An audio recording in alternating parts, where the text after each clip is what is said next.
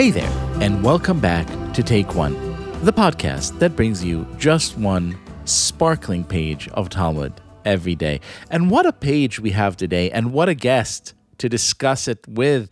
Welcome back to the show, our beloved friend, Dr. Batsheva Marcus. Hi, Liel. I'm happy to be back, even for a page like this. See, here's the thing. It's again, it's your own freaking fault because you have made yourself a delightful, knowledgeable, fascinating expert on the intersections of religious life and sexuality.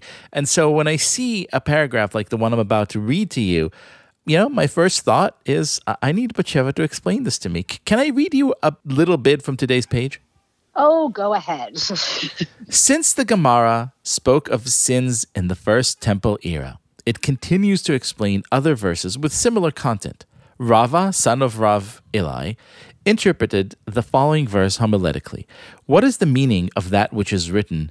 The Lord says, Because the daughters of Zion are haughty and walk with outstretched necks and wanton eyes, walking and mincing as they go, and making a tinkling with their feet. Because the daughters of Zion are haughty indicates that they would walk with upright stature and carry themselves in an immodest way, and walk with outstretched necks indicates that they would walk in small steps, heel to toe, so onlookers would notice them. Wanton eyes indicates that they would fill their eyes with blue eyeshadow and beckon.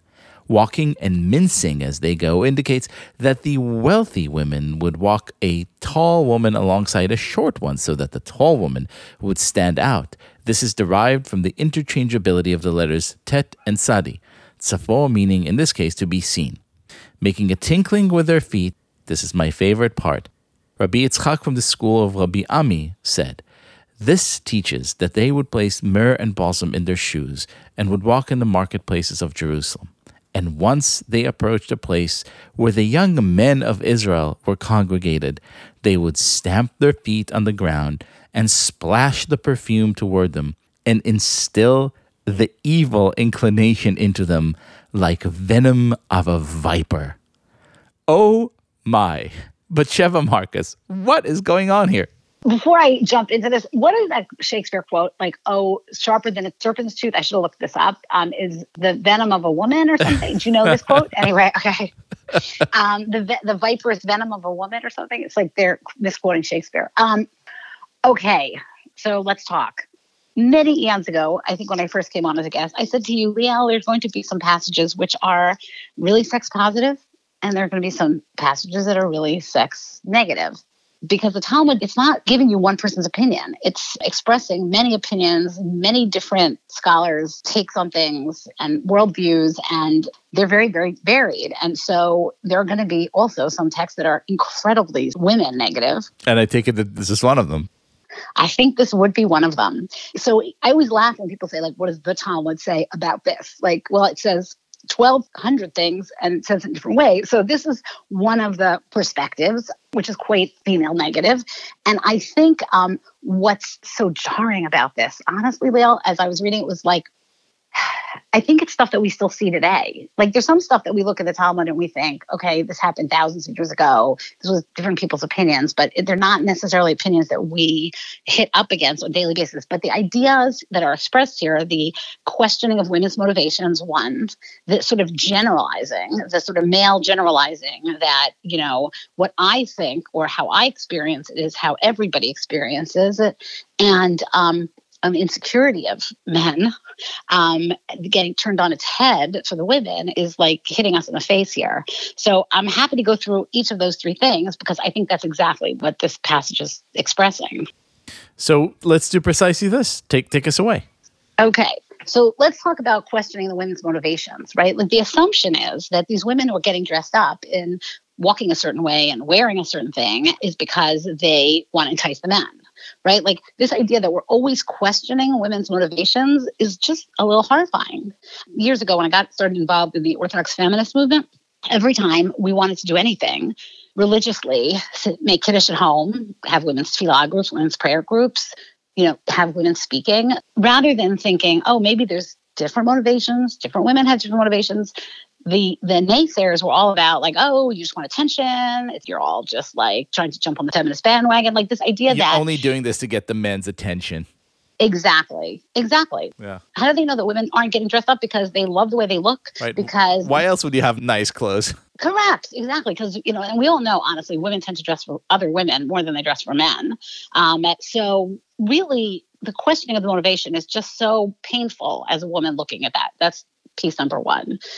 The other thing, the second thing is this like, you know, generalizing about like, oh, you know, they're doing it to turn us on with the assumption that what turns on this particular person is the same thing that turns on everybody, which is Right. also just like so crazy and absurdly out. Like, I mean, yes, there are certain things that people would suggest are, you know, generally considered very sexual, but, you know, I don't know. You tell me, women walking toe to heel or heel to toe or splashing perfume on you on the market, would that like affect you? You don't have to I've- share. I've- I never I've- ask people personal opinions. I've, I've walked into Macy's on one or two occasions and, and have Oh. had women splash perfume at me. Let me tell you, it was not an erotic experience at oh all. my god, you should. Oh my god, you should hear my husband on that. He's like, oh, he can't even walk into those stores because he finds too. it so offensive. Exactly. So this particular opinion, who's speaking, is just generalizing all the things that like he finds particularly arousing. Well, clearly the women are doing it in order to arouse men because he finds it arousing. And then the third thing is this sort of general insecurity about, you know, the rich women, well, with the short women, the tall women. Also, I was a little offended by that as a short woman. Okay. I was really offended that all the women, you know, as a woman barely makes to five feet. So all the women who are tall, like they're flaunting their tallness because that's really going to turn the men on. So anyhow, I think the, I just need to get back, Liel, to the fact that sometimes we read things in the Gemara, in the Talmud, that are irritating, but a little bit laughable because it feels so arcane.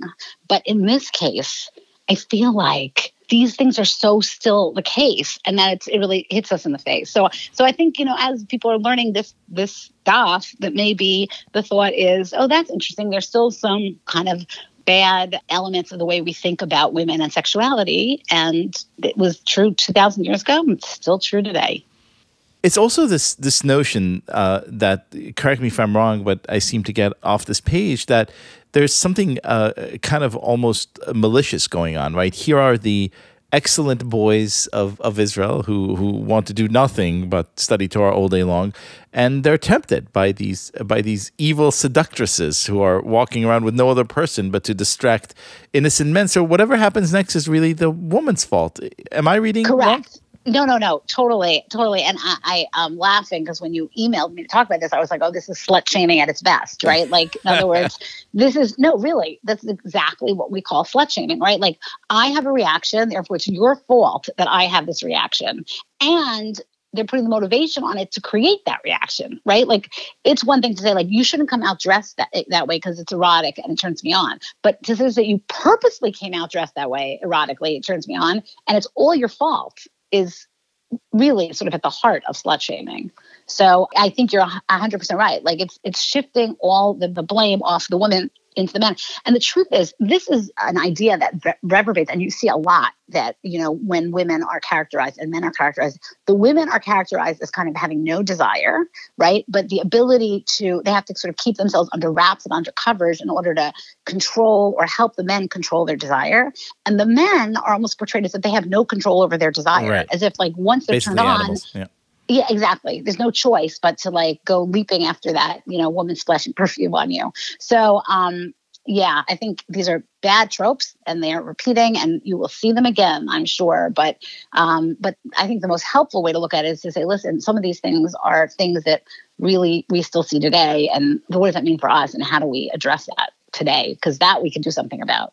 So let us take today's page not as historically painful, but rather as an invitation uh, to re examine right here and right now and, and get better. Yes. Yes. As usual, you said it better than I did. But yes, that's exactly what I'm saying. Batsheva Marcus, Dr. Batsheva Marcus, thank you so much for being our guest. Thanks, Liel.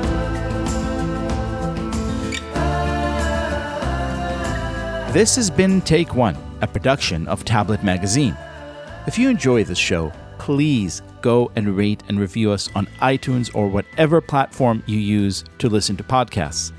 Each week, we'll be releasing new episodes, Monday through Friday, covering the entire weekly portion of Daf Yomi. I'm your host, Liel Leibovitz. Our producer is Josh Cross, and our editor is Paul Ruest. For more information, go to tabletmag.com slash take one or email us at take1 at tabletmag.com. I hope we've made your day a little bit more Talmudic, and we'll see you again soon.